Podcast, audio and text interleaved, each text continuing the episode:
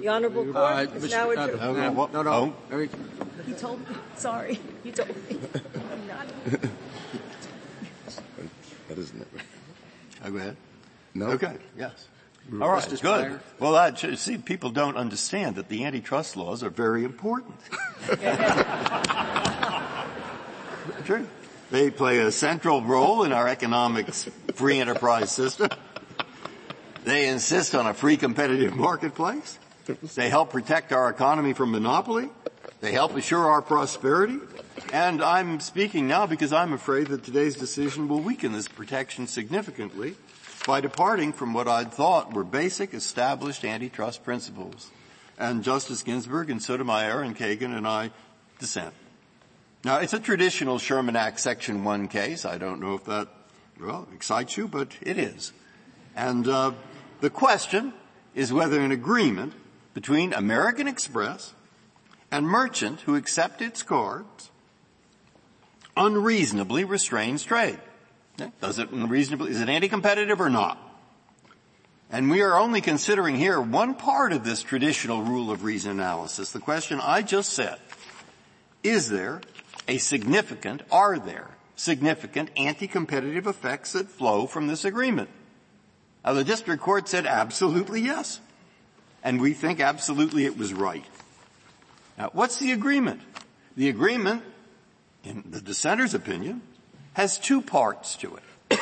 or it's related to two separate services, though they're related services, but they're separate, that American Express sells. First, it sells a, something to merchants. What does it sell?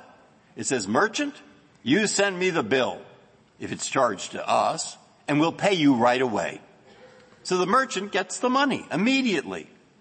And, uh, you know, you go to a restaurant, charge it, the restaurant owner wants the money uh, that you charge for the meal you bought, so he sends the bill, $40,000, to, to American Express. And they'll pay him right away. And they charge him for that. That's their first charge. And then there's the one, if you're not a merchant you're more familiar with, you have a card, you charge it, you uh, uh, don't have to pay right away, and eventually you can pay your American Express bill, and they charge you for that. So two separate charges, two separate services, though the services are related.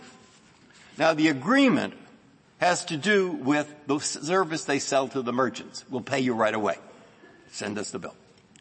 Alright? And on that one, it's called a non-discrimination agreement. I think better is what Justice Thomas said. Call it an anti-steering agreement. It says, merchant, restaurant, etc., you cannot steer your customers to other cards. Now why is that anti-competitive?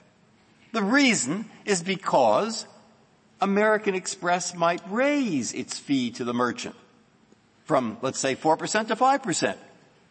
And instead of the merchant being able to react by saying, hey, use a Discover card. Please, use a Discover card, we'll give you a free shopping bag. Or use a Discover card, we'll give you a free butter uh, with your, etc. They can't do it. And what does that mean? That means that American Express can raise its prices higher to the merchants and the merchants can do far less about it.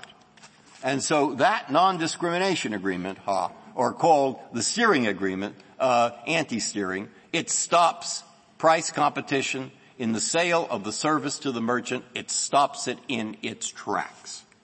Now, that's what the district court found. And it had a long trial. And it found, for example, indeed it does lead to price increases. Uh, during a five-year period, American Express raised its merchant prices 20 times.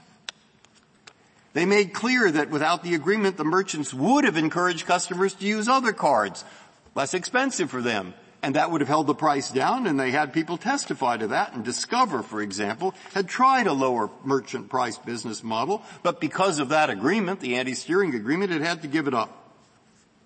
And the court also found there was no offsetting benefit to shoppers or to anyone else. Now if that set of findings isn't enough to show an agreement's serious, negative, anti-competitive effects, what is?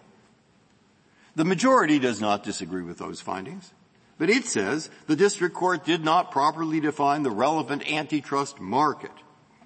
But we do not, the dissenters, accept the majority's market-related arguments And we don't accept them for three separate reasons, each reason being sufficient for not accepting them. First, market definition in a Sherman Act Section 1 case like this one is irrelevant. The reason that people sometimes go into it is because they want to be sure when they look at that particular agreement that anti-competitive harm flowing from that agreement, anti-competitive harm like higher prices, they want to be sure that that anti-competitive agreement is possible. And sometimes market definition will help you decide it's possible.